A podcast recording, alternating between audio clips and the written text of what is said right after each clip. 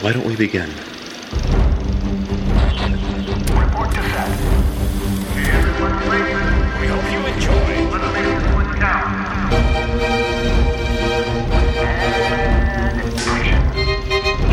And action. This It's Fresh Hop Cinema. this is Fresh Hop Cinema, a podcast about craft beer and film. I'm Max Minardi. and I am Johnny Summers. We are merrily broadcasting out of Chico, California. That's Northern California for all you people that don't live here. Some people assume California's. How big could it be? It's pretty big. Pretty big. It's pretty big. Yep. You could drive California north to south about the same amount of time it takes you to drive north to south in England. The tip to the tip. Mm. California's big. That's not a good comparison for people that live in the United States. I guarantee you, most Be people. like, what's England? yeah, way, I didn't know England was the size of California. That's small. That's true. Yeah, I guess that doesn't really help. Uh, that's the best I can do, though. Okay. So, anyways, How many hours? it like you know it's actually probably less to get from the top to the bottom of England, but California probably takes I don't know what do you think like tw- twelve hours maybe like to San Diego to like So from here to San Diego is like eight. yeah and like Right. to Oregon up from us is like another two and a half or three. Probably three. So it's a, yeah California's very tall. Yep. Side to side, much less time. Yep. So fun fa- unless you got to go through the mountains. It's a lot Even of- then, still still shorter. Uh, like I said, this is a podcast about craft beer and film, uh, and we sit down each and every week and talk about those things. This week we are covering two films. Uh, one is The Irishman, and one is Waves. Uh, there's a good chance you've heard more about The Irishman than you have Waves, uh, but regardless of what you do or don't know, we will not be spoiling those movies until the end of the show in the Danger Zone. Um, and I guess that is all the stuff I need to say there. Johnny, will you tell people where to find us on the internet? At Fresh Hop Cinema on Facebook and Instagram and Twitter and Untapped and Letterbox. Nice. And our website. And not Facebook, No, yeah, not Facebook. but I like the groovier We're inside. off that Zuckerberg teat. Yeah, we are. Uh, you can support our show with money at patreon.com slash fresh hop cinema. That'd be super cool. For like a dollar a week, you can help keep the show going. You get cool invites uh, to fun events, all sorts of jazz. And it's also, you know, it's we're in December, guys. It's it's giving time. If you feel like you got a few extra couch pennies lying around, throw them our way. Yeah, Yes. super super tight. Couch pennies. Couch pennies. yes. Um, all right, let's jump, let's jump into our beers. Johnny, you've supplied our beers this week per usual. Um, and this is from a brewery that I've never heard of. I don't think you have either. Um, but it's out of uh, Boston, Massachusetts, a brewery called Public Access Liquids. Wow. And this look, well, we'll get into it in a second. This, this is a beer called Silent Rejoice. It's a double dry hopped IPA, clocking in at 7%. And I believe you, my friend, picked it up for $7, $6, Yes. somewhere in that neighborhood, right here in Chico. Um, it looks like something that you would maybe complain about. It looks really. Um, we were just having a debate about our second beer of the episode, whether it has lactose in it or not, and this looks like milk. This one, yeah, it looks like it looks like an orange Julius. Mm-hmm. Um, this is about the juiciest beer that I've seen in maybe, maybe this whole year. This is, uh, yeah, That's this is- impressive. it's it is, yeah. Um, so there's probably no lactose. We tried getting a hold of this brewery, but um, they seem to be on the smaller side, uh, and I think we sent them an email or two and just haven't heard back. Um, but I, I'd be willing to bet that there's not lactose in this. No, I think you got to say it.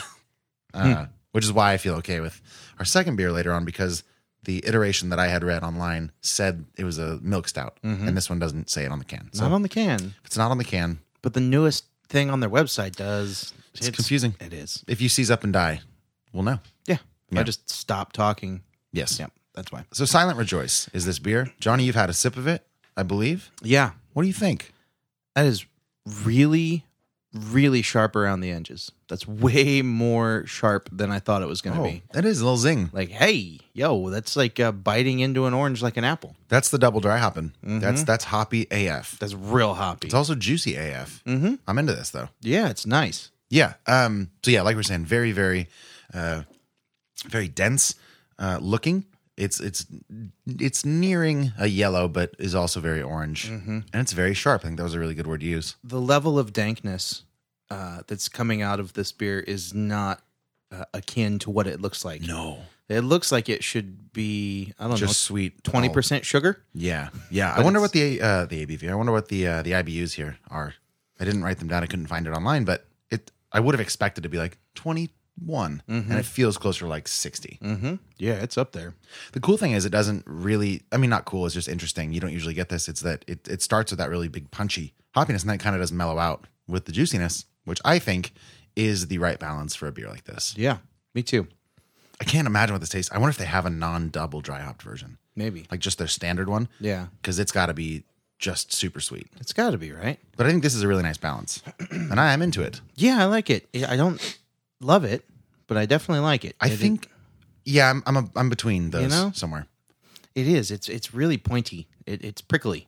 This, this beer's like it's almost a struggle to sip, but then you kind of like it, but then you don't necessarily want to take another sip. Yeah, I'm. uh, I don't feel that way. I do feel. yeah, I'm with you. I don't love it. Um, there is sort of a soapy finish, um, and I think that's one of those personal taste things. Not everybody's going to associate whatever I'm tasting with soap, but for me, there's a very prominent hand soap sort of, uh, yeah, residue that it leaves. That foaming Bath and Body. No, like the cheap stuff, like the pumps that you always, as a kid, you like f- put extra water in to like try to get the most out of the soap. It's that. Uh, so I don't love that necessarily. It leaves a funky taste in my mouth too. Yeah. I'm I'm just kind of like lukewarm on this beer, honestly. Okay. It's good, but it's definitely not great. It's it's punchy, but it's not um highly drinkable, I would say. It is not highly drinkable. I would say it's not. It's definitely it's sippable, but I wouldn't want to, you know, I don't want to take a big gulp of this. No. It's not like Uh, yeah. refreshing like that. I think that's the tricky part of a double dry hopped beer is that it can come off as way too aggressive, uh, which which sometimes can be good. Uh, I think of modern times booming rollers, the double dry hopped one, very aggressive but very well balanced and good. And this one just I think misses it a little bit. Yeah. It's got almost a tang to it.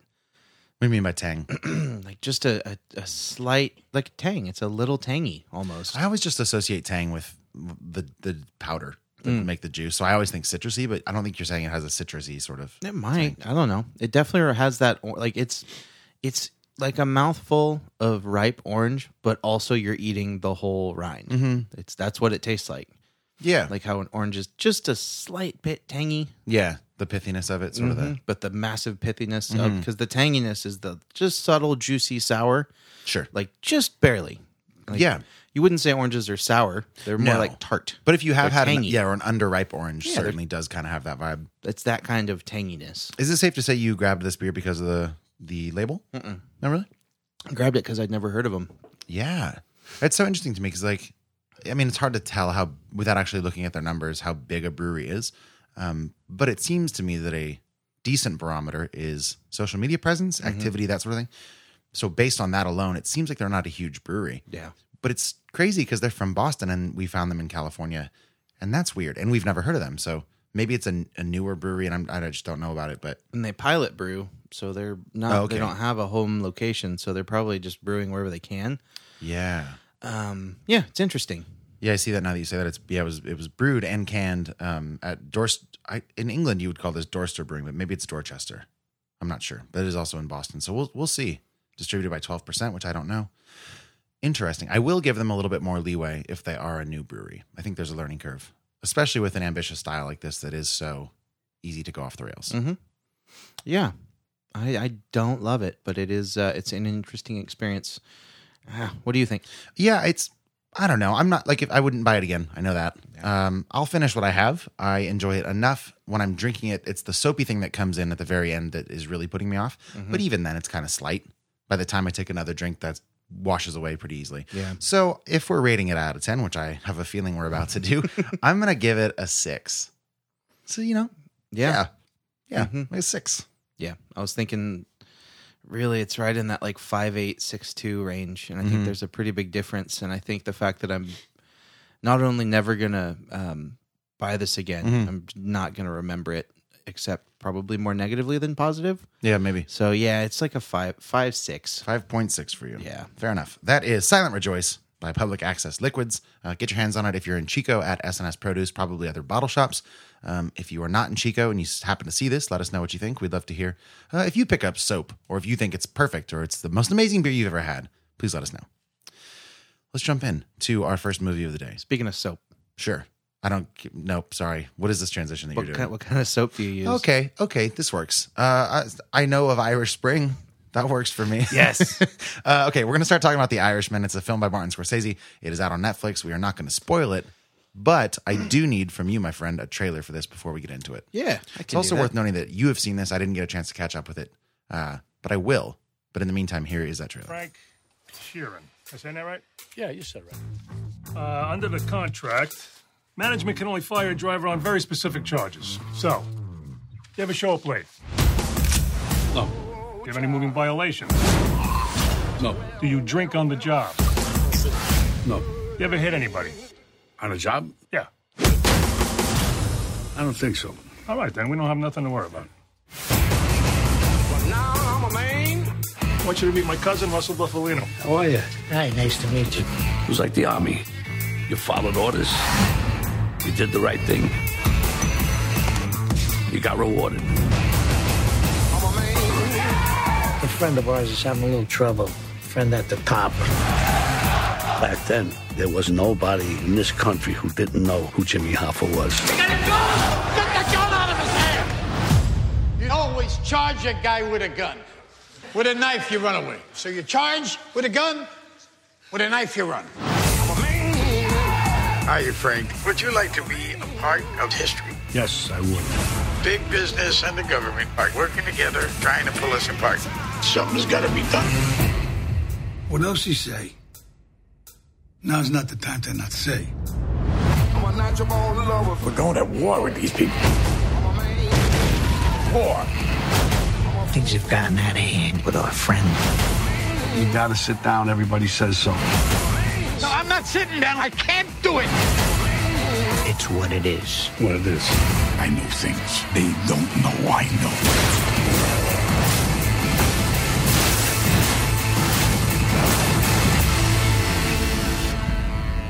It's gonna happen. Either way, he's going. All right, Johnny. Uh, Yes, sir. again, haven't seen it. I know some things about it, but I'm going to leave it to you to inform our lovely listeners uh, some some cold hard facts about this movie, including maybe a plot synopsis, if you would be so gracious. Yeah, mid 1950s. Frank Sheeran is a truck driver played by Robert De Niro. He gets wrapped all up in uh, some nefarious affairs with one Russell Buffalino, played in this movie by Joe Pesci, and his Pennsylvania crime family. As Sheeran climbs the ranks to become a top hitman, he also goes to work for Jimmy Hoffa, played by Al Pacino, a powerful teamster tied to organized crime. And uh, the whole movie's kind of just about that's the the groundwork, and then it just goes from there. This is directed by Martin Scorsese. Screenplay by Steve Zalian, Yeah, oh, that's good. Yeah. based on a book by Charles Brandt. It was widely released on Netflix, uh, 11 26 19. It's the ninth collab with Robert De Niro and Martin Scorsese. Pesci came out of retirement for this. Uh, much convincing was required from Scorsese and De Niro, but the gang's all back together again. Yeah, that's. I think that's the important part here. Like all of the hype around this movie has been like, like movies that Martin Scorsese and particularly Robert De Niro used to make, like one final, like Hollywood classic gangster type movie. Yep.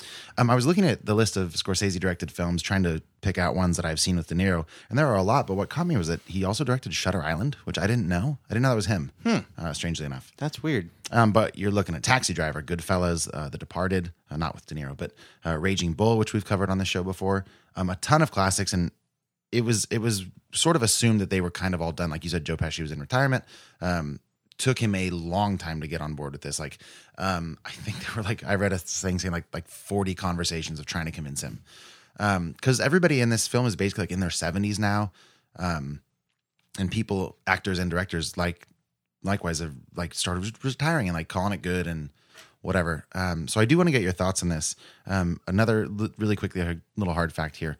Um, it's always important, I think, to like take in numbers and how films are performing, but it's tricky because um, this was released to Netflix, like you said, so it's not really box office numbers. Yeah, it's harder to track.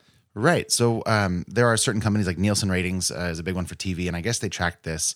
Um, and this doesn't account for global viewership, but in the United States alone, in the first five days, about 17 million people watched this movie, which is sort of an arbitrary number if you don't know the highs and lows. Somehow Bird Box did 26 million, uh, and I have to assume Bird Box was less good than this. Um, and then El Camino, the Breaking Bad movie that we covered a few weeks ago, had about 11 million in its first five days. So this is doing very well. Uh, not the record or anything, but um, I think it's like three hours long too. Yes. Yeah, I feel like that's a big part of why that viewership wasn't higher in the first five days. This came out right before Thanksgiving weekend.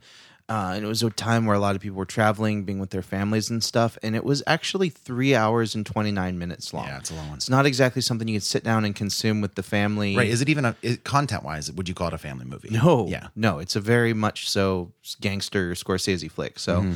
I think that had a big factor because, yeah, I put off watching it until what, two or three days ago uh, over this last weekend. And yeah, I think a Yeah. lot of people are probably having to do that because it is a significant chunk of time. Uh, it was kind of a the barrier of entry, knowing how long it is. Really, Yeah. it I put it off for a while because that's a chunk of a day. Oh yeah, for You know, sure. that's like get off work, watch this movie, go to bed. yeah, maybe scarf down some dinner quickly and then Yeah. sleep. We paused this movie to grab White Claws and like make food and then immediately jump back in and then like, you know, a couple bathroom breaks. But I think that will um, probably add up a little bit more as time goes on. Sure. People get past the holiday weekend. I- It was really good. I liked it. I was really concerned about the length of time because I, I've said it a million times, dude. If a movie's going to be over two hours, it has to earn it, or else it's just going to make me mad Sure. um, and this this earned it. I was super engaged, and the chemistry is so great with all these characters. It was just it brought back all the nostalgia of like watching Goodfellas when I was a kid, Right. and like I loved it. It was a gangster movie like we haven't had in a long time. That same vibe is like The Departed. You know, I, I really like all these characters meshing together. Uh, I liked Al Pacino quite a bit. He was really good it was a nice ensemble. It was really long, but it, it never felt like it was dragging. It wasn't a very fast paced movie, but it kept a very even pace. So it never felt there were like there was any lulls, but there was there was a few points where it really burst out. But for the most part, it was very even and well well timed, well paced. I would say. Nice. Um, there's been talk online about sort of the special effects in this movie. You mentioned it before we started. Um, can you give me kind of a rundown of, of, of what that is exactly and uh, how you reacted to it? Yeah, so in this movie, like as you said, uh, all these guys are actually in their in their mid seventies. Robert De Niro's not a young man. Joe Pesci is aging like fruit, very poorly. okay, so um, they are actually portraying themselves some what forty years prior. They- you don't they're- you don't mean the the characters they are playing are versions of themselves. You you're saying the characters in this movie they are portraying themselves at probably mid fifties, Right. and then also in their like late twenties, early thirties. yeah, it's a, it's like a 60 year storyline, right? Yeah. It's a very long storyline. So they actually use some uh, computer de aging technology that's Yep. kind of CGI. Instead of getting actors that like looked similar to them and maybe enhancing that with CGI, they actually de aged pretty much all the main characters. And at first, it was really distracting. I had to acknowledge Yep. kind of to myself, like, all right, this is a wonky thing about this movie that they probably shouldn't have done. Surprised that got through, but whatever. It is what it is. Suspension of disbelief is necessary. Uh, and honestly, after the first maybe 30 minutes, you don't really notice it because when they're in their like 50s, later on in their life, it's a lot less noticeable. Yeah, like a 20 year old, an actual 70 year old looking like a 20 year old is we're not. I don't think we're there yet. Yeah, but like a seventy year old looking like a fifty year old Yeah. with makeup and, and Hollywood lighting and stuff, it's it's way more doable. Uh, but yeah, just the way they move. Uh, Robert De Niro gets in like a, f- a fight Mm-hmm. at one point, and it looks like a seventy year old man fighting a thirty year old. Is it when he's? oh, It's when he's younger. But it's when he's younger. But that CGI younger version moves like a seventy five year old. that's So tough. it was tough, but I mean, it was such a small part of the story. A lot of the of it was set later on.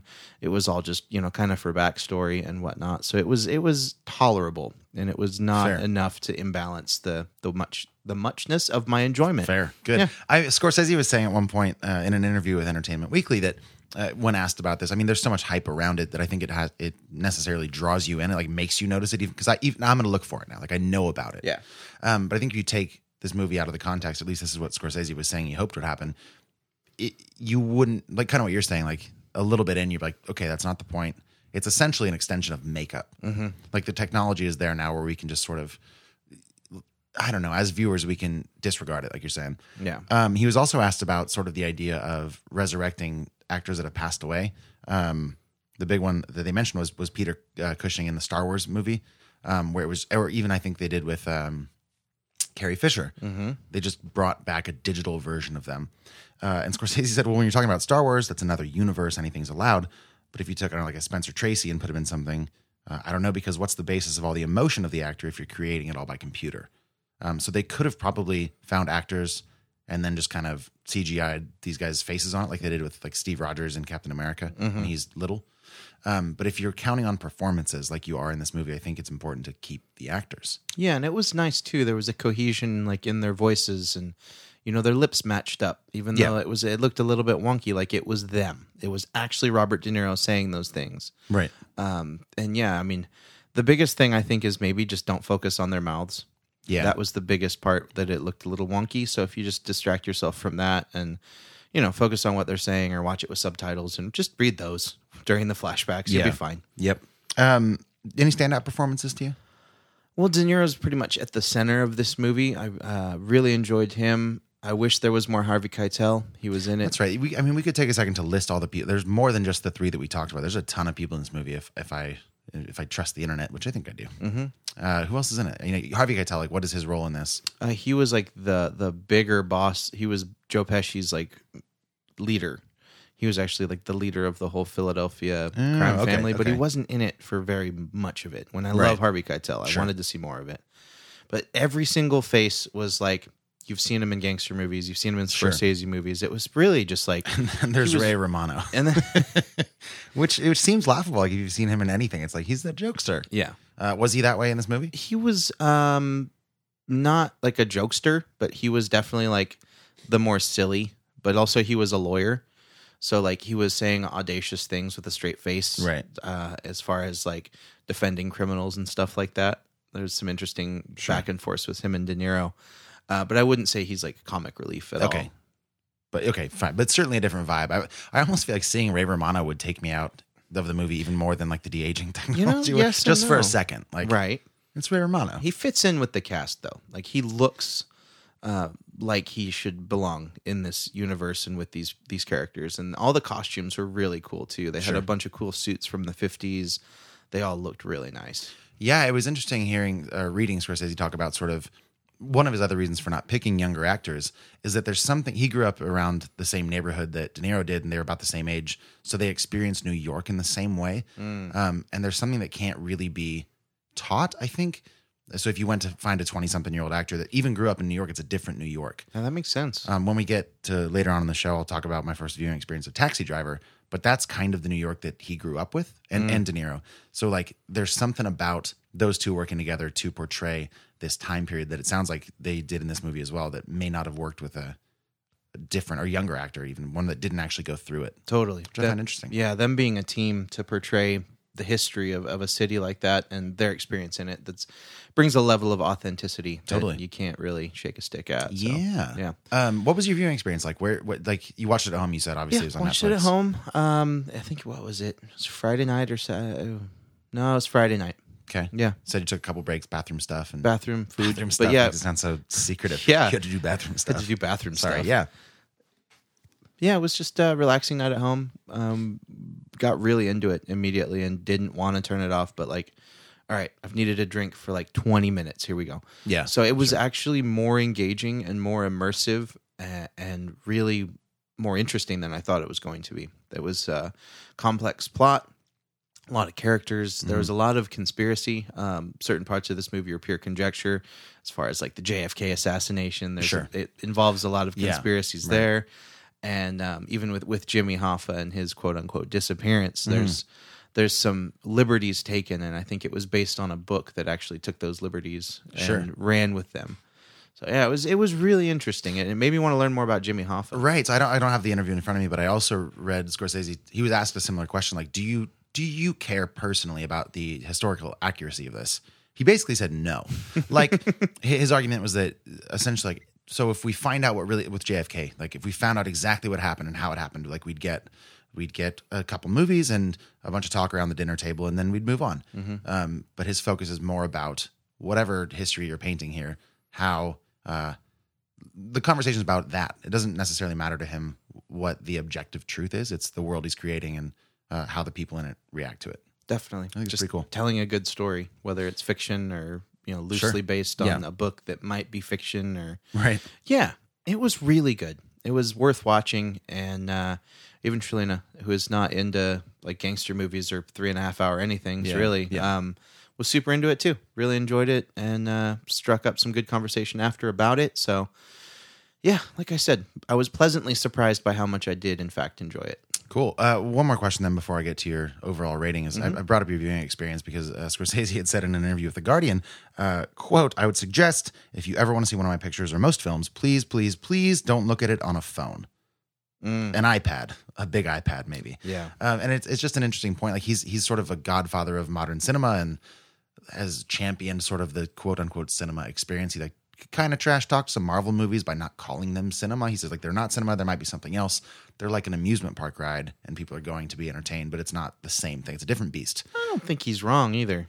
I don't either. And and a lot of uh, magazines and and websites took it just that clip out of context. Like this isn't cinema. Of course. And and he is saying that, but it's not meant as a slight. I don't think it's just they're a different thing. We're in a time of transition, and it is. whatever. We all know it's a different thing. Sure. we don't watch those movies and discuss critical roles and the No. depth of their emotions. You know what I mean? Sure. It's it's about something. It's a different genre. It's a whole different thing. Yeah. Um, but all that to say, like the big thing here, I think is if I could see this movie in a theater versus watching it at home on Netflix, I would. yeah. That's just a personal thing, though. I think the sound is probably going to be better in a theater. The, the viewing experience will probably be better. I also I said this. What were we talking about a couple weeks ago? Something to be said for not being able to pause a movie. Oh, the lighthouse. You have to sit in it, and it's uncomfortable. like you're stuck watching it. and You can't stop the onslaught. And I think there's a lot to be said for the momentum that a movie creates in its viewers. And if you're if you're able to pause, um, and it sounds like you were very into this movie, so it's not Mm-hmm. an issue. But if you can pause a movie, you might not start it again. This is one of those ones I was seriously contemplating watching in maybe two s- two parts, Mm-hmm. um, and the movie took over and Yeah. pretty much didn't allow us to do that Yeah. just because of our, our desire to finish it and Yeah. the fact that it was only three hours. We can do this. Let's rock it out. Sure. And it wasn't an even we can do this. There's a lot of movies that are over three hours that are like, all right, we got this. We can do this. Let's let's hunker down and, Yeah. and get through it. And this was more of i I'm really enjoying this. That's awesome. And I want to see how it ends. So that to me is uh, the testament of you've earned your your length. Fair. I would also probably make the case that going into a Martin Scorsese film, knowing his history of movies, I, I give him that leeway straight Totally. away. Like you can give me a four hour movie and I'll I'll trust that you're doing it Mm-hmm. right. But yeah, it's it's tough for like a, a new filmmaker to come out and be like, here's my here's my five hour opus to Yeah. uh, experimental French New Wave cinema. It's like, I don't come Who on. do you man. think yeah, you like, are? Yeah. Uh, anyways, all right. So The Irishman, it's on Netflix. I need an out of ten from you. And uh, would you recommend? Uh, 100% would recommend, especially if you're a fan of any of Scorsese's previous work. Uh, if you're not, don't know if this would be a good place to start. It was a great movie. I would say go watch Good Goodfellas immediately. Yeah. Um, but overall, 100% recommend. This was one of in his pantheon. It was it was definitely solid. It was top top quarter, I would say. Uh, I would give this probably uh, like a 8.9. Nice, dude. Yeah. Why not a nine? I Feels don't know. feels rel- It relevant. could to could ask. have been shorter. Really, it's just the length for you, huh? Yeah. Huh. Yeah. All right. Um, okay. That's The Irishman. It's on Netflix. We're going to jump to a break. Uh, we're going to change things up a little bit when we come back from our break. Uh, since we've already talked a little bit about this movie, I want to get another beer going, if that's okay with you.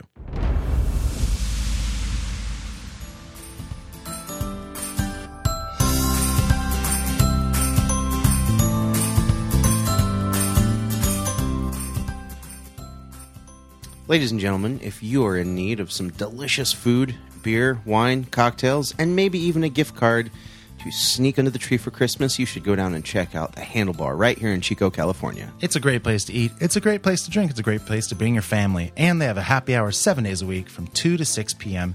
You get a dollar off all their draft beers. Again, seven days a week from 2 to 6 p.m. That's the handlebar right here in Chico at 2070 East 20th Street. Take your family down, take your friends down, take yourself down. Don't forget, they've got gift cards, so give the gift of the Handlebar this holiday season.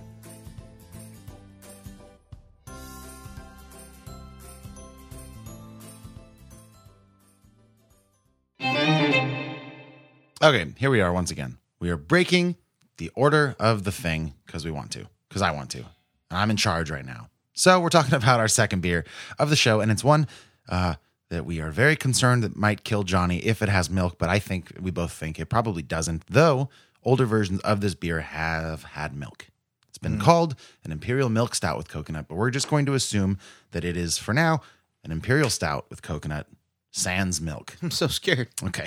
It's called Fantastic Voyage. It's brewed by Perennial Artisan Ales out of St. Louis, Missouri. Uh, double confirm this with me. It's 11.5%, uh, possibly. Yep. Okay, great. So a lot of this is the same. Johnny Summers picked it up at SNS Produce again here in Chico. It exploded a little bit on your hand uh, for eight bucks, more or less. I will read what they had on their website again. It's maybe right, it's maybe not. I'm just going to omit the word milk when I see it. The rebirth of Fantastic Voyage is a return to slow jams and silk sheets. We combine a smooth yet strong imperial stout base with a heap of dried coconut in the whirlpool. The result is a luscious blend of baker's chocolate, subtle roast, and sweet coconut. So take a sip and just sail on. Johnny Summers, you reached out to Perennial, uh, hoping to get some further information, and you got in touch with one of their brewers, I believe. What did he have to say about this beer when we asked him what we couldn't find? If there was anything we couldn't find online, granted, he did not specify this, maybe didn't have milk, which would have been, I think, the most important fact. Yeah, But what would've. did he say?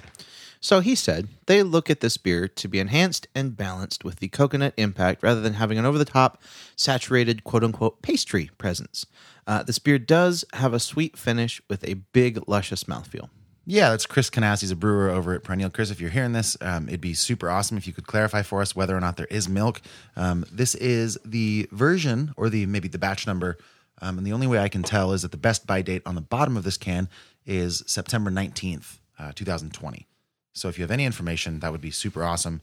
As we venture forth Yeah. into this fantastic voyage, I So- am going to be treading with the boots on of pretending this has milk in it. You're gonna just just to be safe. Okay, Mm-hmm. I don't well, want my night ruined. fine. Okay, what are you seeing first in the glass? Seeing and smelling is what I want to know before you taste it.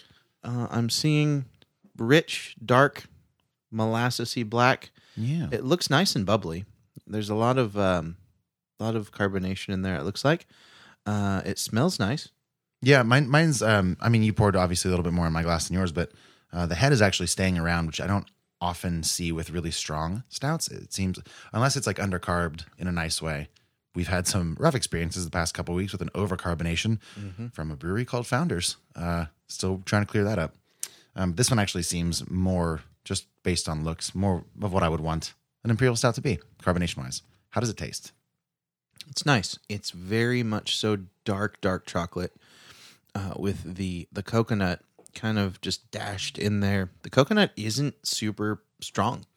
You get a little bit of it. It's a ton of like dark baking chocolate. Uh, t- a lot of those roasted malts are giving it a real toasty, toasty flavor.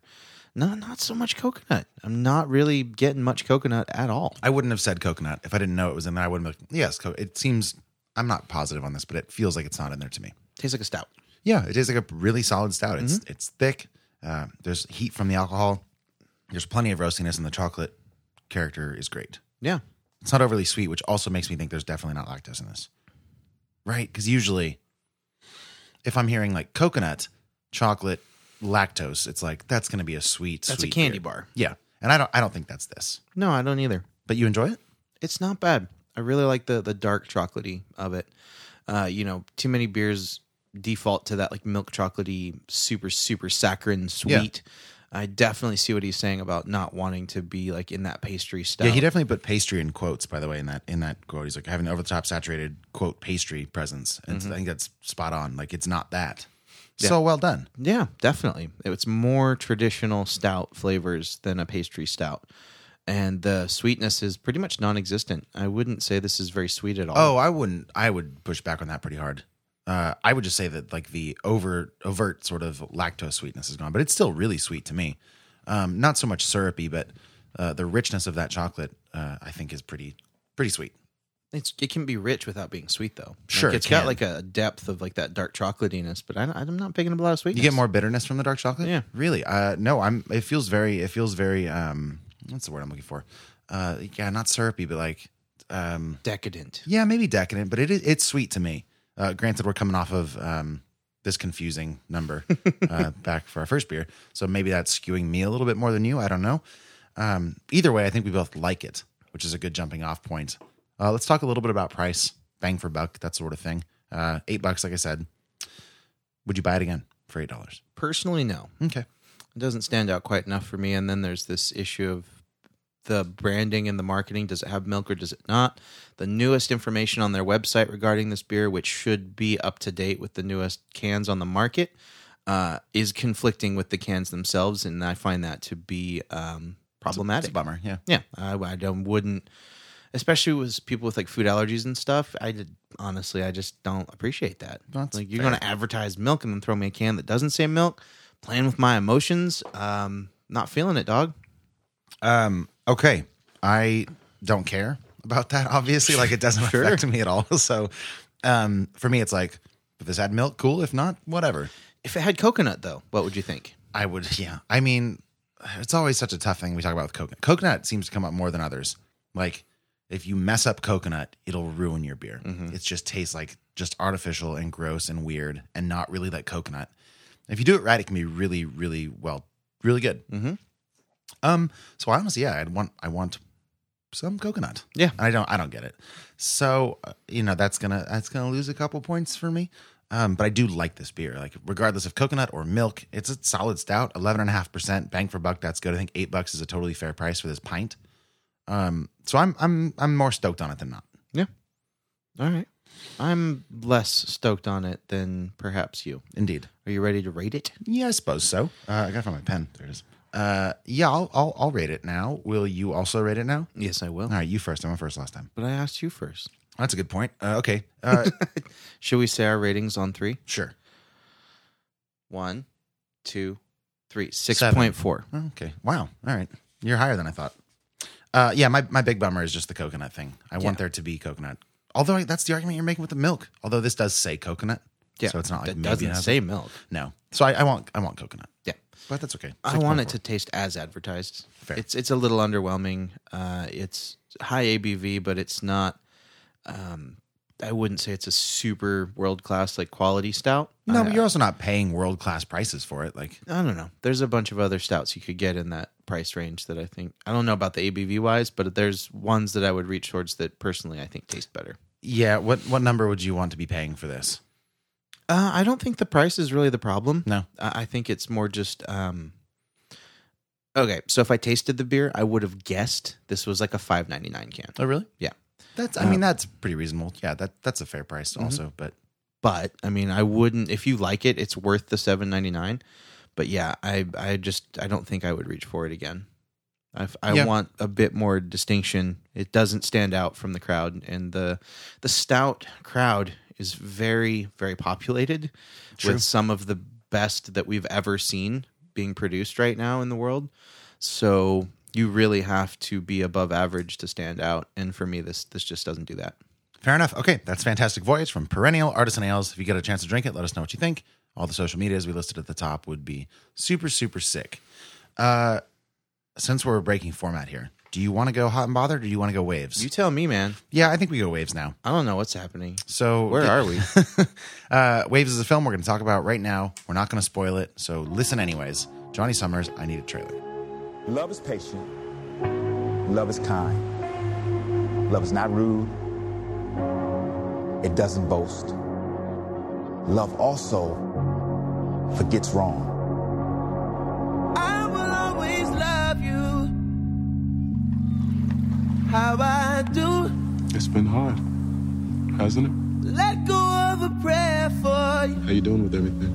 I'm good. Just a sweet word. You know it's okay if you're not. The table is prepared for you. I'm trying to give you the tools to succeed in this world. It's not easy out there. Everything I do is for y'all. Everything.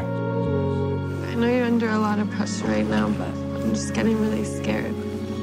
But you'll have this place to call home. Everything's gonna be okay, all right? Always. We're in this together.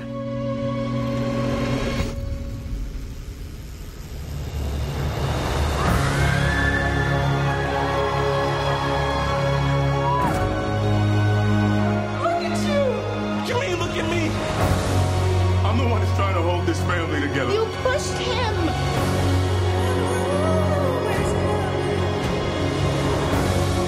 Lord knows I've held on to way too much hate in my life. But all we have is love. All we have is now.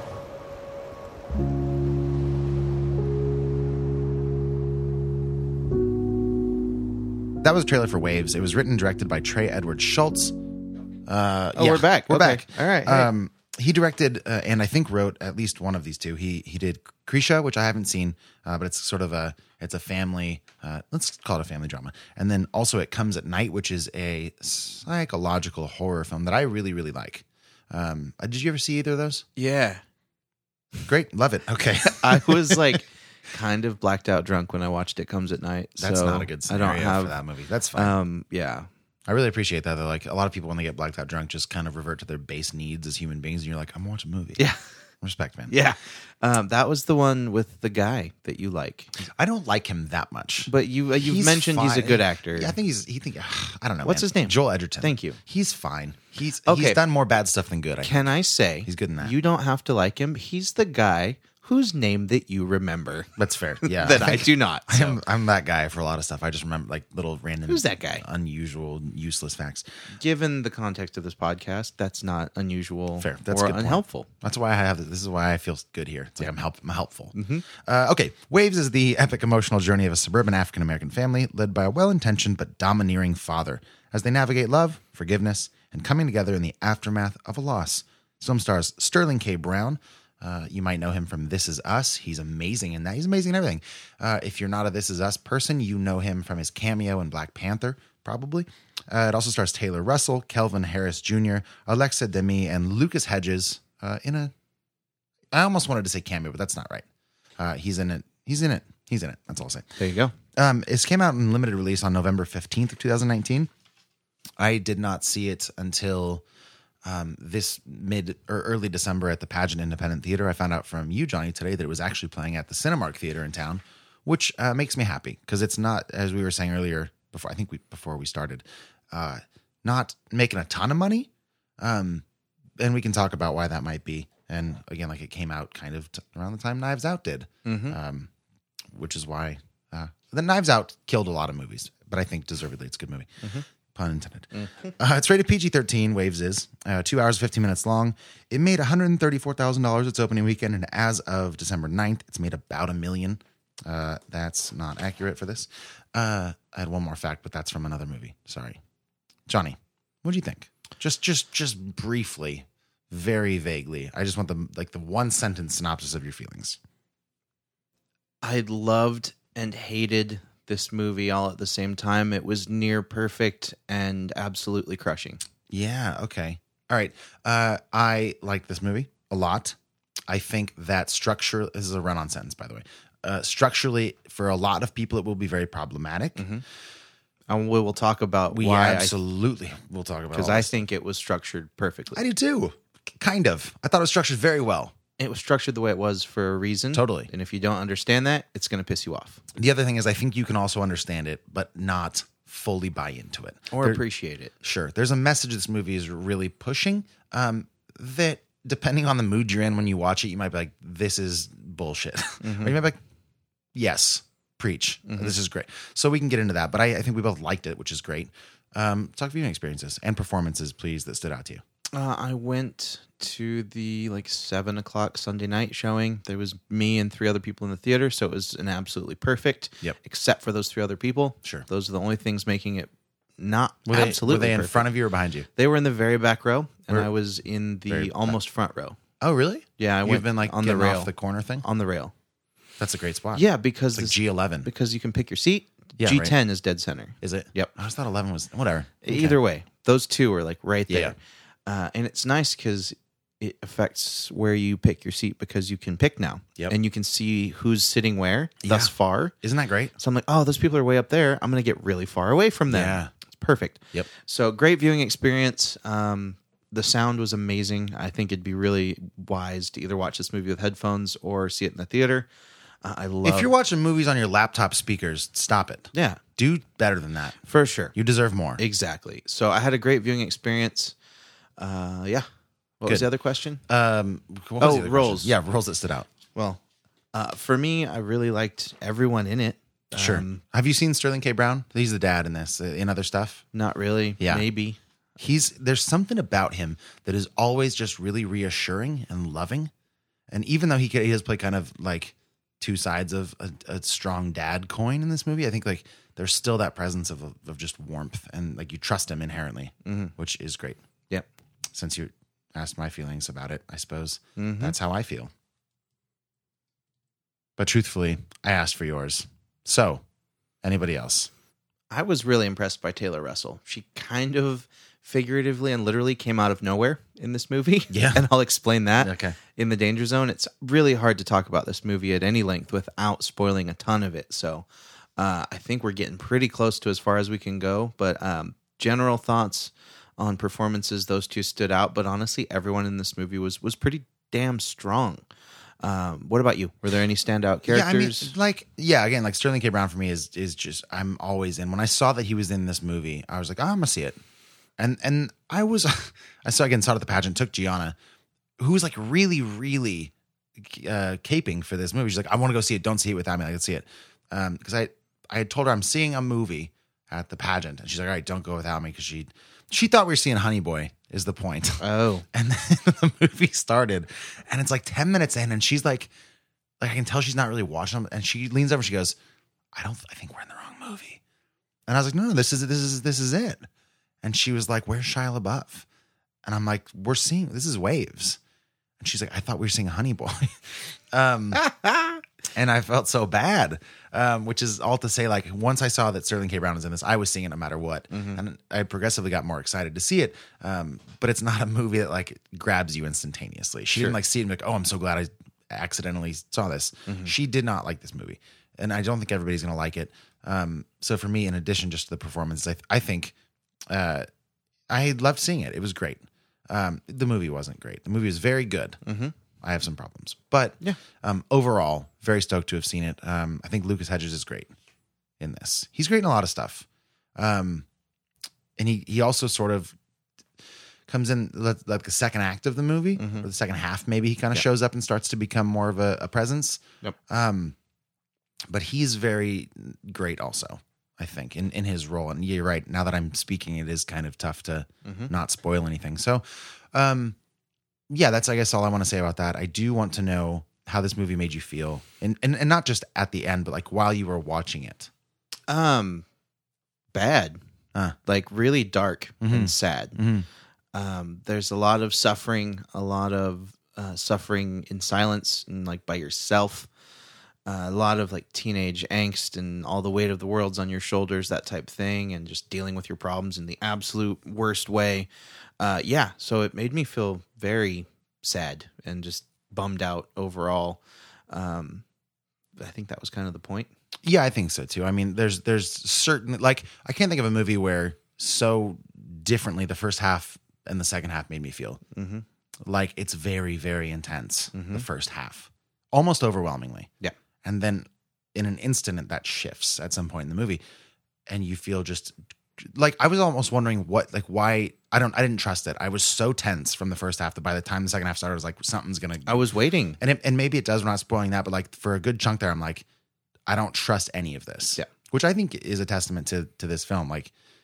a manipulation of emotions mm-hmm um, to further a story is great. I love to feel stuff in movies. It's great. Yeah. Yep.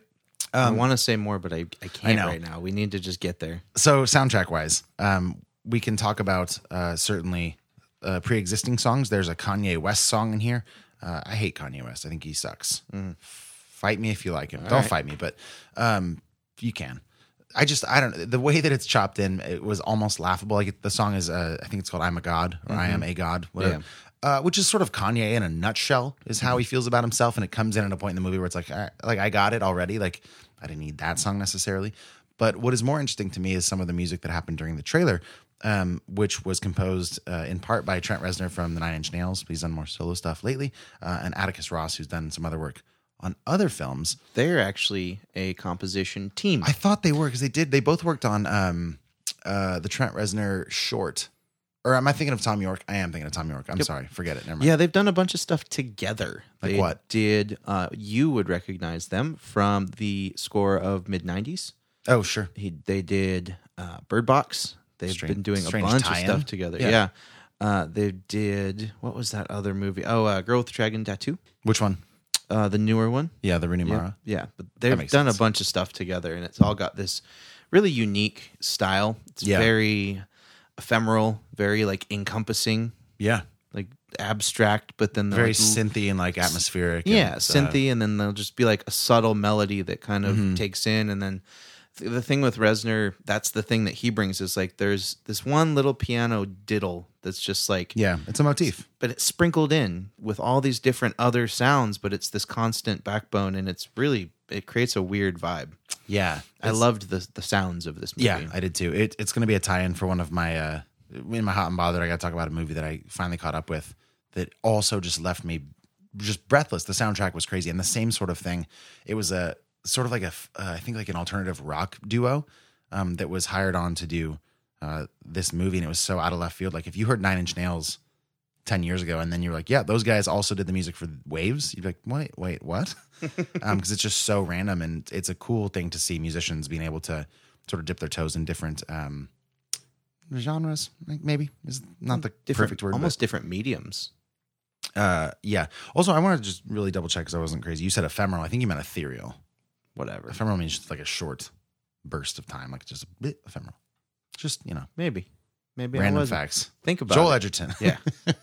uh okay so nothing else to talk about without spoiling it correct correct okay then we're gonna put waves on pause for a minute we're gonna jump into hot and bothered uh, and if you haven't heard the show before that's where me and this dude across from me get a chance to catch up because we don't see each other all that often except for once a week so my friend what is new in your life good or bad hot or bothered We always have a break before this. not this time we Oh, Not don't this time. i can Oh, go first God. if you want me to No. Okay. Never. Great. Ever. uh, ho- hot. Wait, is hot? No, hot's the good one. Bothered's the bad one. Yeah, I remember. No, how this bothered's the works. good one. Yeah. uh, not much going on this week, uh, other than did watch The Irishman. Had my company Christmas party. It was a lot of fun.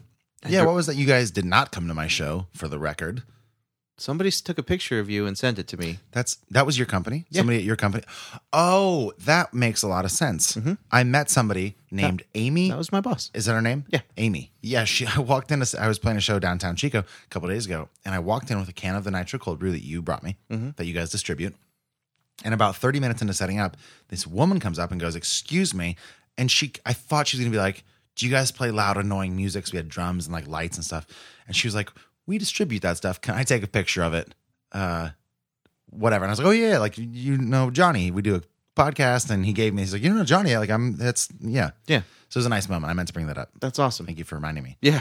So that was the holiday party that you were at. Yes. You did not go to that part of it. I went to the dinner, and uh, that was actually my second party of the evening. Ah, I was tuckered out. I was peopled out. Yeah, that's like I could not. I had nothing left to offer the world. I'd been drinking tequila. It was time to go home and relax. Yeah, I get that. So, but it was a blast. Had a Good. great time with the new company. It was a lot of fun, and I was glad I got to send them your way. Yeah, I will thank you for that. I suppose you're welcome. Yeah. Well, will you or are you? I suppose I will in the future. Okay. Uh, give me a moment. It is the future. Thank you for that. That was great. No problem. Yeah. I was hoping to save it for some time when I was feeling down. Fair. Just call you and be like, bro, give me that thanks. I need that thanks right now. uh, anything got you bothered? Uh, I you know I got blackout drunk like almost a month ago with Brandon Duran. Nice shout out. And we both drank a bottle of rum. Oh, I remember this. I Yeah, heard it was a about this. great night. And I woke up the next day and my jaw hurt like I had been punched, but Hmm. Did no you one get punched, punched? me. Okay. I'm pretty sure I slept on my fist or something, but this my left side of my jaw has been sore since and to this day I have a sharp stabbing pain behind my ear when I chew. That sucks. So this might just be my life now. It might be. I looked it up. It's this thing called TMJ. It's a uh, irritation of the basically the hinge Too much jowl of your jaw. Is that what it is? Uh, I think it is. Yeah. Yeah. yeah. Okay. So that's fun. I have to Yeah, start deal with that now. Start treating that. That's fine. How old are you? Uh, tw- uh, 32. Don't say 20. tw- let me just, let me, I don't know, 21, 20, 32. 32. Yeah, that, yeah, it's fine. That happens. Deal with it. Yeah. You get blacked out drunk. s- Things just start not Yeah. working as well. Yeah. Uh, so that's really the only thing that's got me bothered. Just kind of annoying. Well, that's that falls into the category of soreness, which I also have something to piggyback on. All right. I have uh today is the 9th of December. On December uh, I want to say the 3rd. I'm going to look at my calendar just to make sure. I started a thing I saw this video on the internet. This dude, it was like one of those clickbaity YouTube things. It was December 3rd, where dude was like, I did 100 burpees a day for a month, and here's whatever, here's how it happened. So I watched and I was like, that's compelling. I can't do that. I can't do 100 burpees a day physically, not in that good a shape. But I thought I could do 50 a day. So I've been doing that since the 3rd. So it's been almost a week. Um, with the exception of the fourth day, because I was so sore I couldn't lift my arms over my head. I was suffering from, if we're playing the acronym game with uh, the jowls thing, uh, I was suffering from DOMS, which is delayed onset muscle uh, soreness, which I guess is a thing. I don't know a lot about working out, but basically, you do something that your body's like, you shouldn't be doing that. And then it's like, we're going to break now. Mhm. And that's what DOMS is. So I had that. I took a day off, but shy of that, That means you owe a hundred. I owe 50 because of 50 a day. Yeah. But uh, so I've done one, two, three, four, five, six, seven minus uh, one. So six times 50, 300 burpees in the past uh, six days or so. Explain a burpee. A burpee sucks, apparently. It's I not thought like- it was fine, but it does not fine. It sucks. It's not just what happens after you drink a carbonated beverage. No. Okay. It's here's a burpee. You basically like you're gonna burp. No, you drop you drop down to your hands, you kick your feet out behind you into a plank position. Uh, then if you're crazy, which is what I was for the first few days, you do a push-up and you jump your feet back, you jump into the air as high as you can, and you clap at the top and you do it again. 50 of those. Okay. I have since sort of changed it up. Instead of doing a push up every time, I'll do some like mountain climbers with my knees and then jump. It's a very, very exhausting thing. Um, but I'm doing it because I got to do it. I started it. I'm going to finish it. All right. Um, so that was one thing. I wanted to mention it because it was such a nice transition from what you were saying. I mentioned there was a movie that I got to catch up with that I didn't see. It's a movie called Columbus. Can I ask Please. before you carry on? Yes, sorry. Is that a hot or a bothered? I'm not sure yet. it feels it like it's you know That's just a blanket. It I could don't be either. yeah I don't know if this is true for everybody, but w- I hate going to the gym, but I love being at the gym. Not necessarily in a gym. I love working out. I don't like starting that though. I Mm. hate I hate like I just hate it. It's just one of those things that I for whatever reason associate with being a pain in the ass because it is. Yeah. So I don't like going to the gym, but like once I like I start sweating, it's like I think it's like yard work. Like you're doing, you're like, all right, I'm getting something done. Like working with your hands or like doing it's that feeling. Um, so in that sense, it's both. I don't like starting those, but once I do, I'm like, all right, I feel like I've accomplished something, Fair enough. which is a very nice feeling. Columbus. Yes. Bueno. Any more Uh, questions about burpees? No. Okay. Um, so it's a movie that came out. Um, I will tell you exactly when, but it was it was a couple years ago, um, 2017, and it was directed by somebody called Koganada. That's the whole name. Never heard of their work before. Um, I'm going to show you this because maybe you've seen this poster, but possibly not. No. It kind of flew under the radar. It stars Haley Lou Richardson. I will show you her also because you definitely know her. Um, she's been in a few things uh, that we've seen in the past. I won't uh, Okay, yeah, name yeah. them now.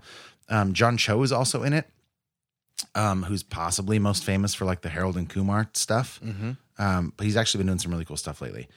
Anyways, it's a very slow movie. The letterboxed synopsis is uh, when a renowned architecture scholar falls suddenly ill during a speaking tour, his son Jin finds himself stranded in Columbus, Indiana, a small Midwestern city celebrated for its many significant modernist buildings. Jin strikes up a friendship with Casey, a young architecture enthusiast who works at the local library um, more than anything, it's a movie bathed sort of in uh, its own tone. The soundtrack is incredible. Um, actually, do you have Spotify on your phone? Mm, yeah, not premium though. Oh, you're not a premium boy? No. That's all right. Uh, I'll drop in a. Here's what we'll do. We'll play a soundbite of it right now because it's it's quite good. I just want to set the tone of this movie before I say more. So here's a little bit of the soundtrack of Columbus.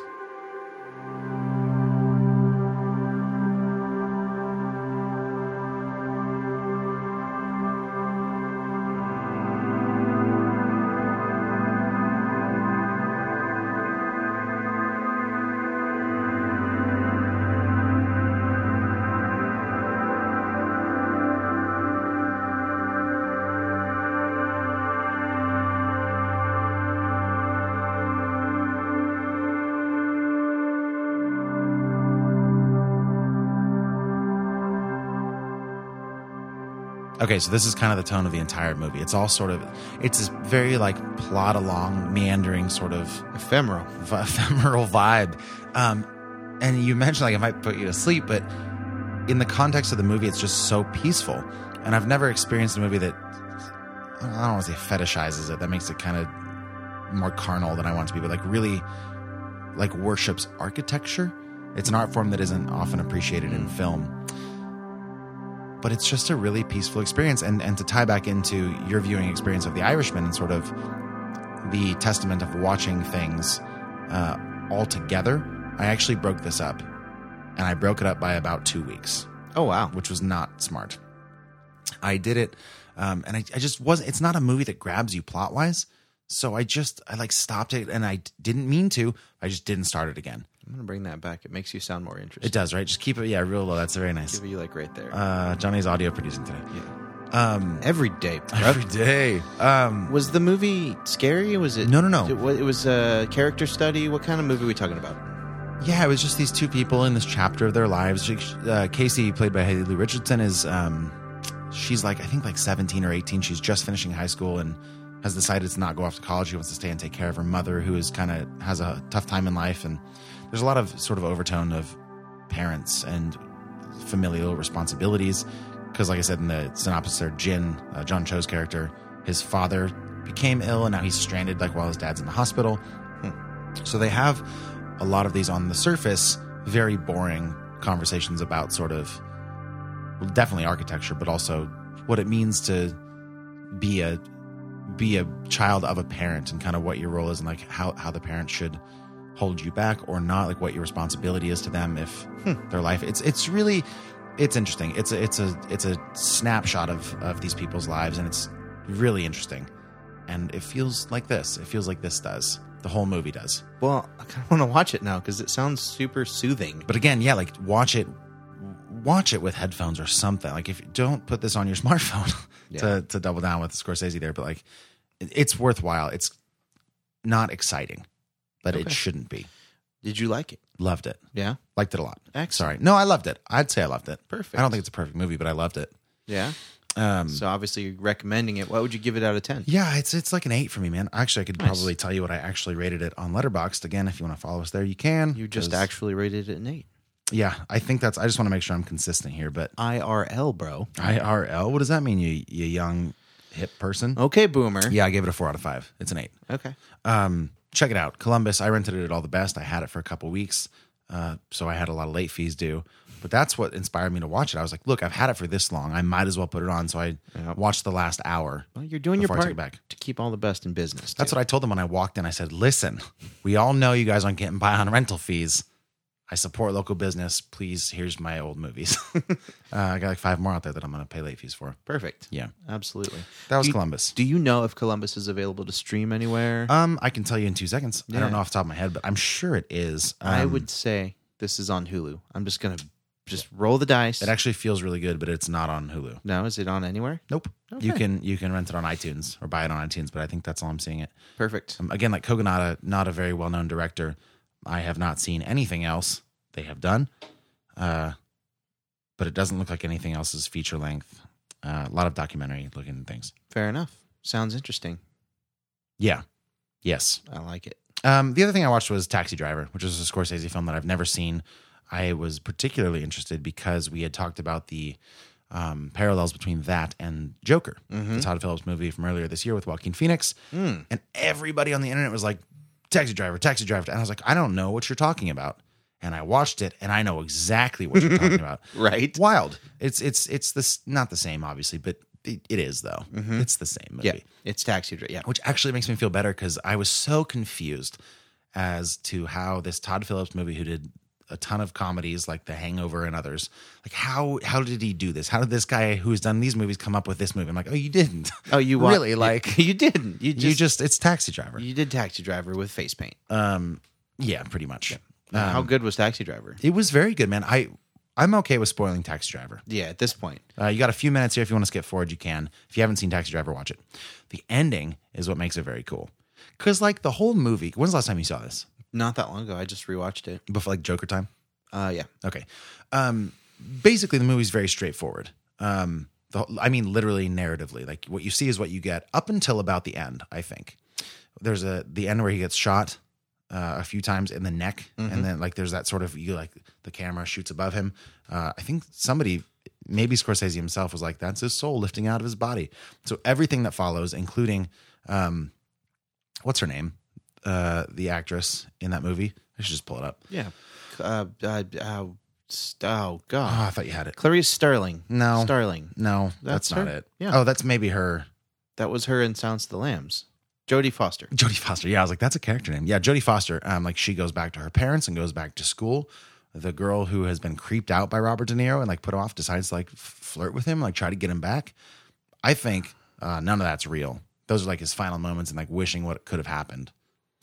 Or it can be real. I read this really interesting article about sort of the two takes on it.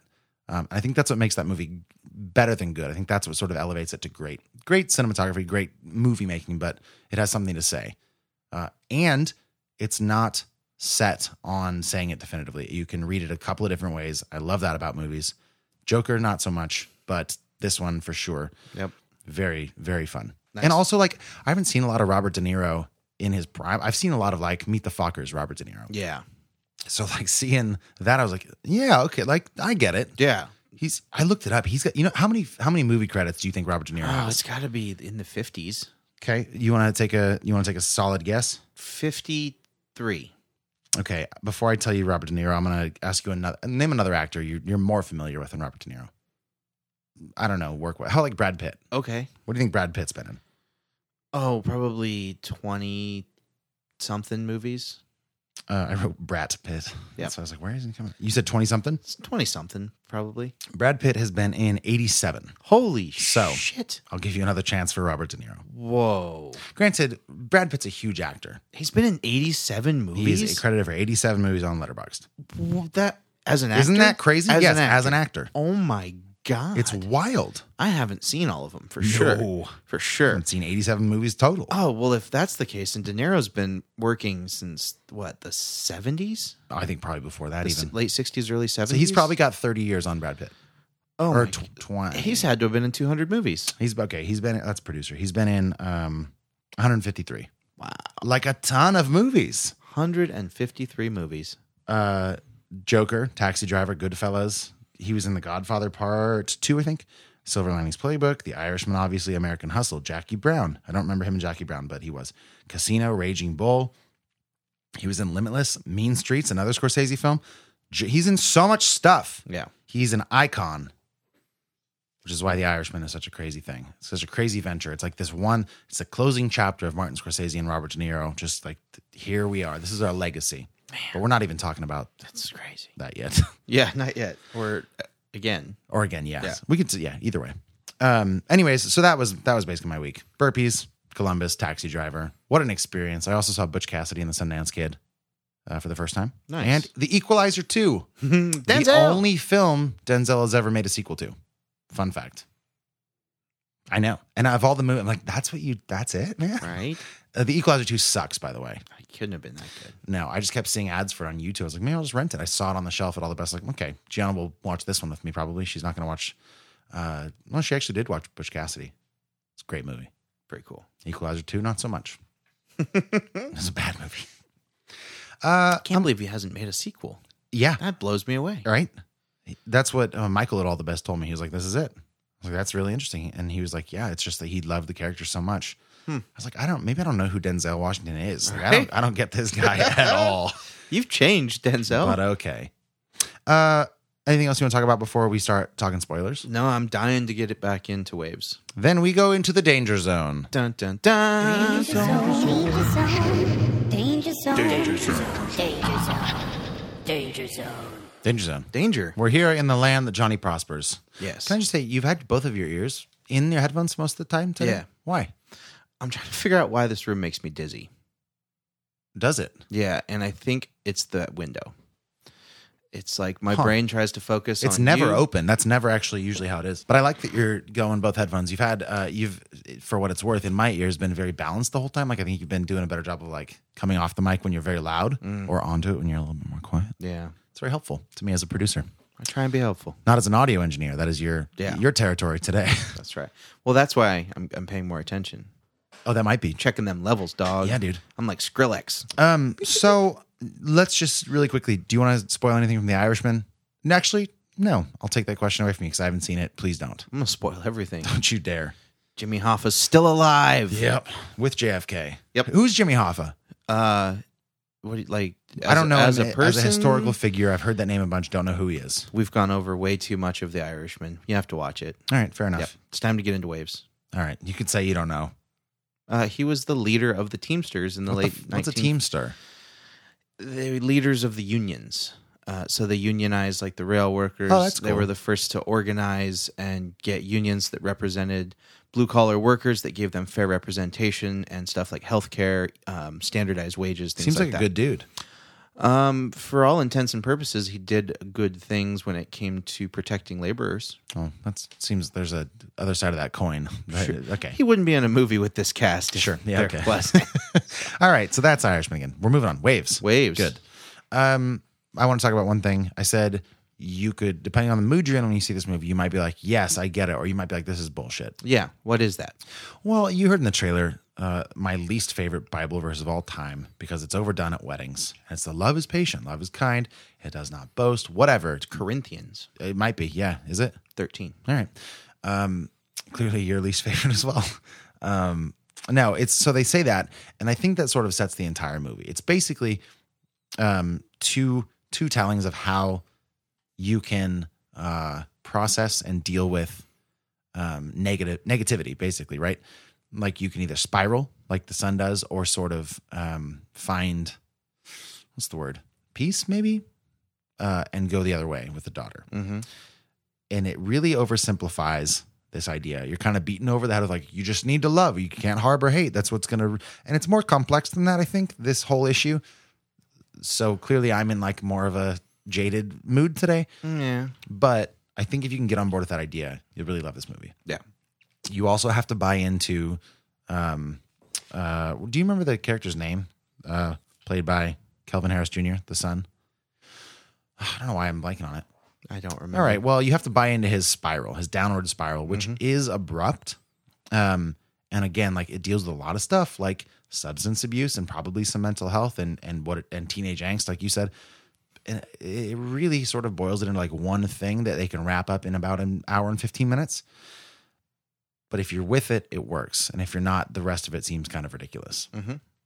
So I was in the camp of I'm with it. This is good cool. It's a it's a it's a simplified message, but one that I think is nice. Yeah, because this it really immersed you into the, this character of this young man and everything he's going through, and his girlfriend's pregnant, and just all these different things going on in his universe that lead to his eventual downfall. Um, It was really encompassing, and some of the camera work made me a little nauseous. It was a really interesting choice not using a stabilizer. And I'm wondering, I, I see that the budget was like really high, and I'm wondering, That's not right. okay, never mind. Sorry. Nope, that's not it. Fair enough. Either way, they had enough money, I'm sure, to get a stabilizer. Yeah, there's a little so, Steadicam. Like I think it was a choice, and it Oh, was for sure it was a choice, It was, yeah. it was interesting. Well, like there's there's a great shot um, when he's he's a wrestler. By the way, I just had his name in front of me too. Um, Kelvin Harris Jr. plays plays Tyler, Tyler, and Tyler's a wrestler. Um, and there's one scene where he is on the mat, and if I'm the camera, I'm gonna try to describe this with my words, but basically his head is upright, and then he falls down to the mat, and the camera tilts at a 90 degree angle to the left, and then he springs back up, and it shoots upward. Mhm. It's a very like yeah, very very dizzying, but kind of puts you in it. yeah, Um, and then basically once once he is is put in jail, the camera stops. Like it, it goes to the sister, and everything is a lot more serene. So Mm-hmm. Yeah. for sure, it's a choice. Yeah, it's Oh, just yeah. it's just trying to immerse you into his mentality. yeah. But it was interesting because there was some of that in the second part of Was this there? movie. Yeah, the transition, like a little- some of the stuff where they were running through the sprinklers. Oh, the sure. camera Oh, was shaking, definitely, like yeah, someone was running after them. And I was like, this is a little Blair Witchy. Yeah, for sure. Might have looked better with the stabilizer, but like I said, It's all aesthetic. Yeah. Yeah, if it was a choice, that's fine. Uh, so this movie really is broken into two parts. Yeah. not subtly, And it's at yeah, all. it's it feels like two different movies wrapped in one, and a lot of people aren't going to like that. yeah. And a big part of me was wondering why the second part was a thing, because I think they could have made the whole movie combining the two parts and have his sister. Oh, I don't know, in the first half at all. Sure. she we that was one of my main things is i like the bifurcation of this movie and the fact that it's just completely shifting focus what i didn't like was the fact that we knew nothing about the sister like she was barely in the first half of this movie the only scene that we see her in interacting really even with any of the family is is holding tyler like mid breakdown, kind of in his descent. Yeah. Um, but other than that, we don't get much insight to anything that's going on with her. And then all of a sudden, the movie's about her. Mhm. I would just like to have seen her integrated a bit more into the first half of the film, but she wasn't the focus. The dad wasn't. The mom wasn't. It was all about Tyler. So I mean, that like I like we said is a choice. what do you Also, think well, about that? Let me give you this alternative viewing that I've just thought of. Um, that's kind of a theme, is that she's not really part of it. Like you have this overachieving son that the parents kind of give their attention to. It's even said at multiple points that like it's a big conflict between dad and mom. Like we have not paid enough attention to our daughter. Mm. Um, and I think that's something worth noting. I think I think we're intentionally not given much about her aside from the like the bathtub scene. Um, and like some random brother sister stuff, just some like random bickering or her listening to music and kind of the far end of the frame. I think definitely it's intentional, obviously, but like I think it's I think it works. Like she was in the background. Yeah, and and like that's kind of the main. That's sort of a resolution she has at the end. Um, she gets she texts that thing to her mom. She's like, "I'm glad you're my mom. I want to be more and like I want to talk more." Mm-hmm. So I, I think that helped to kind of further sort of her alienation in the family and sort of her overshadowedness by her brother. Yeah, definitely. And with what happened with her brother and, and him killing her his girlfriend. I mean, it spiraled so fast. Yeah, it was just boom done. And then I really liked the way that he was just completely severed out of the film. Like, Yeah. went to jail. That's Very- it. We saw him once at the end. Yeah, at the end. Um, but yeah, I mean, I think they did that consciously to be like, that's how it is. Like, totally. It's he's not here. He's not Yeah. in the movie. He's Yep. not in their lives. We don't need to see him sitting in a jail cell or you know his story is done because he's not a part of this anymore. Yeah. And I thought that was really interesting, though, the abruptness of that separation Mhm. because it was true to reality. Yeah, It's how it is, you know. yeah, you're gone. Yeah. Um. Uh. So I mean, yeah, the one scene we do get is like him eating alone, uh, looking at the picture of the girlfriend, Mhm. pregnant girlfriend that he killed. That's Mhm. very tragic. That's very sad. Yeah. Um, Lucas Hedges, the boyfriend of the sister, Mhm. comes in. I didn't trust him again. Like I'm so tense from the first time. I'm like, what are you? What are you gonna? Are you like gonna post on Snapchat that you're dating the the murderer's sister and like you're Yeah. gonna like I don't know. I didn't trust it for. I think I didn't trust him soon enough to appreciate their relationship, which I think was actually pretty nice Yeah, I know. I kept waiting for him to kill her or something. or something. Yeah. The manatee's gonna eat her. What's gonna happen? Yeah, and that's I mean, I, he was so kind and out of the blue. Like that's actually the argument I would make. There's this character that shows up. There's just so much around this family at this point. Like he's the brothers murdered somebody, and the girl like everybody knows who she is, and they make Mhm. a point of addressing that. Like she deletes her social media because she can't handle um, the vitriol online. Um, but like for him to come out and be like, "Hey, "What's up? Oh, we're not even going to talk about your brother." And she's like, "You know who I am?" He's like, "Yeah, I don't care." And then they're just like eating at diners and taking road trips. I did think his dad tangent was very great.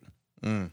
That that's like Lucas Hedges is somebody. I'm watching him still. Yeah. There's That a whole scene It's so good. Like when they were talking in the car. Is that the scene you're talking about? it's the whole. It's from the car. It's from Oh. when they leave town Mhm. to his dad in the hospital bed to when he dies.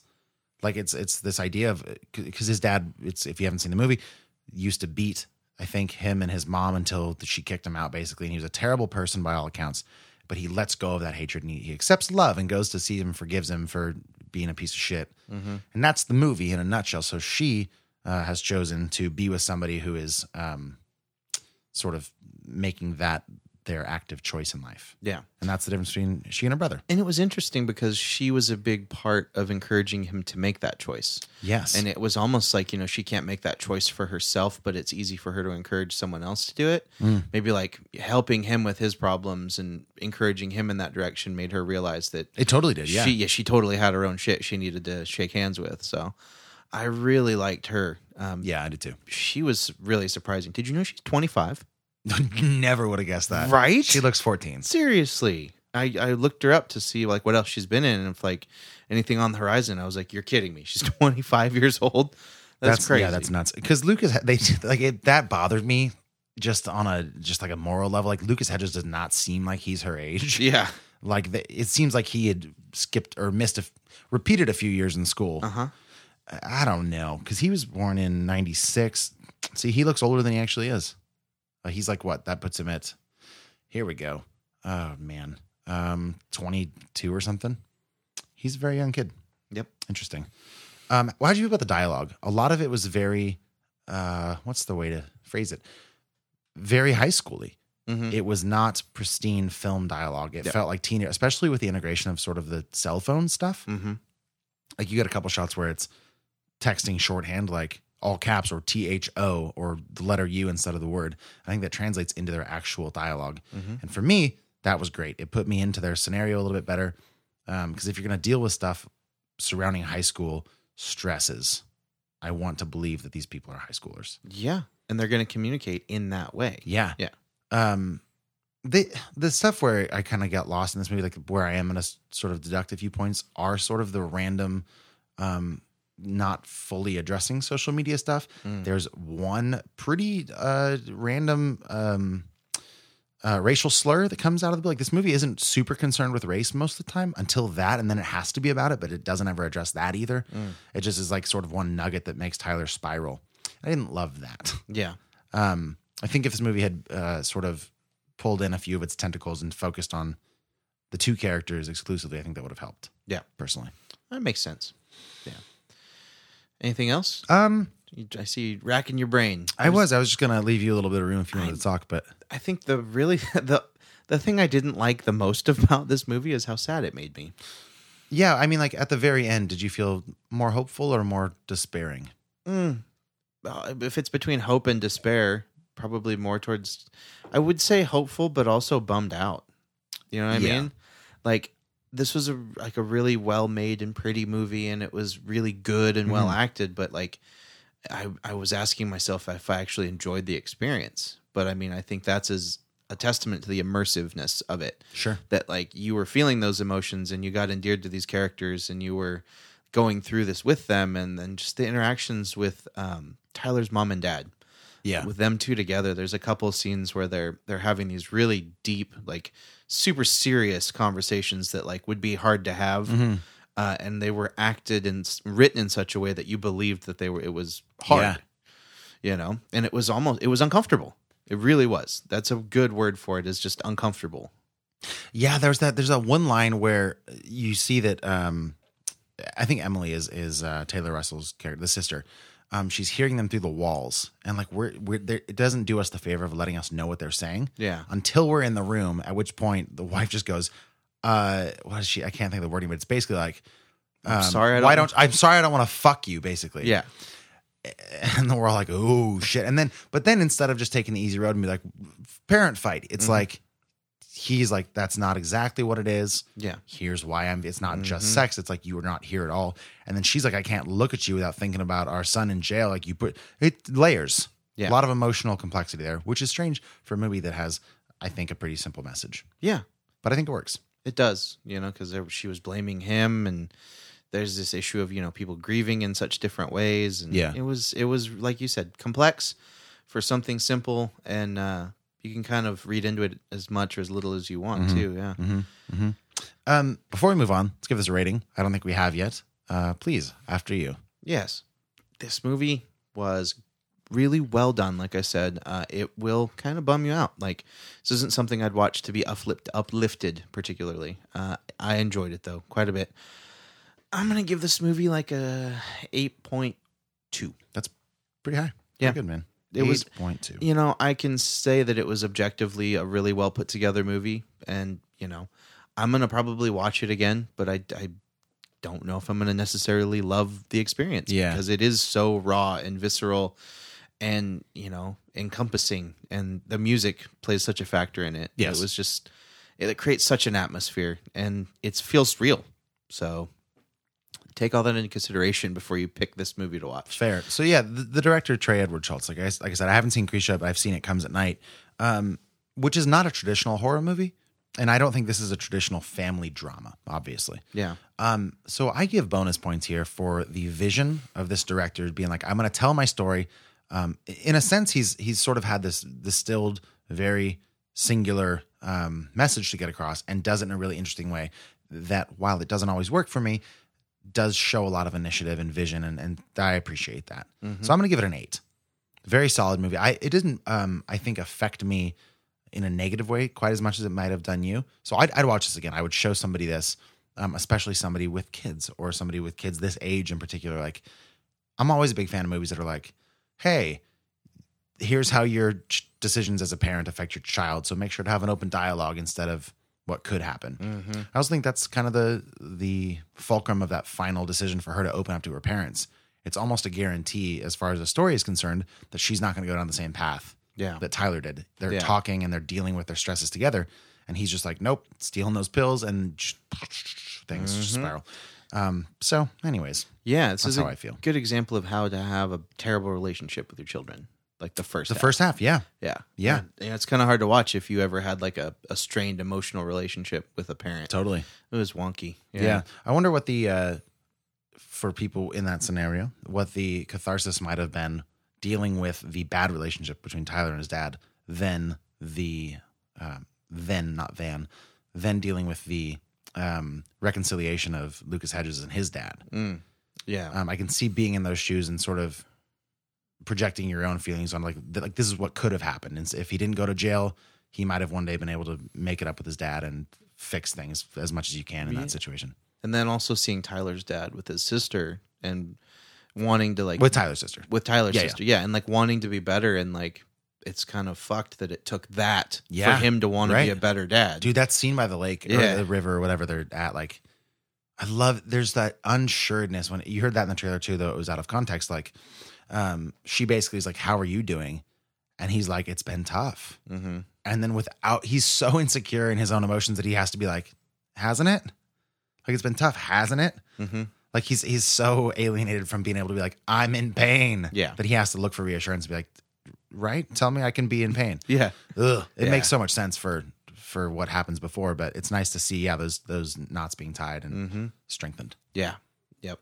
Powerful movie. Yeah, so that's Waves. Go see it if you can. It's out in theaters now. Uh, will be for at least a week or two. Uh, let us know what you think. Um, you can get a hold of us again at uh, on Instagram or Twitter. You can check out our website, freshhopcinema.com. Email us at fhccast at gmail.com. If you're really feeling saintly and in the Christmas giving spirit, give us a rating, give us a review on iTunes. There's a lot of movie podcasts, there's a lot of beer podcasts. There are not a lot of both of them with two people that love what they do. So if you give us a review, it helps other people find the show. We'd super appreciate it. Um, Bottom line is we're the best. That's that's, that's it. Yeah. Uh, that's Johnny Summers. That's Max Minardi. And the show wouldn't be possible without Bailey Minardi. We'll see you next week.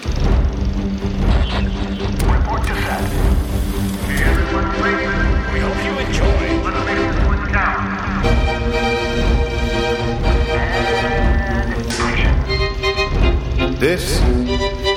is Fresh Hop Cinema.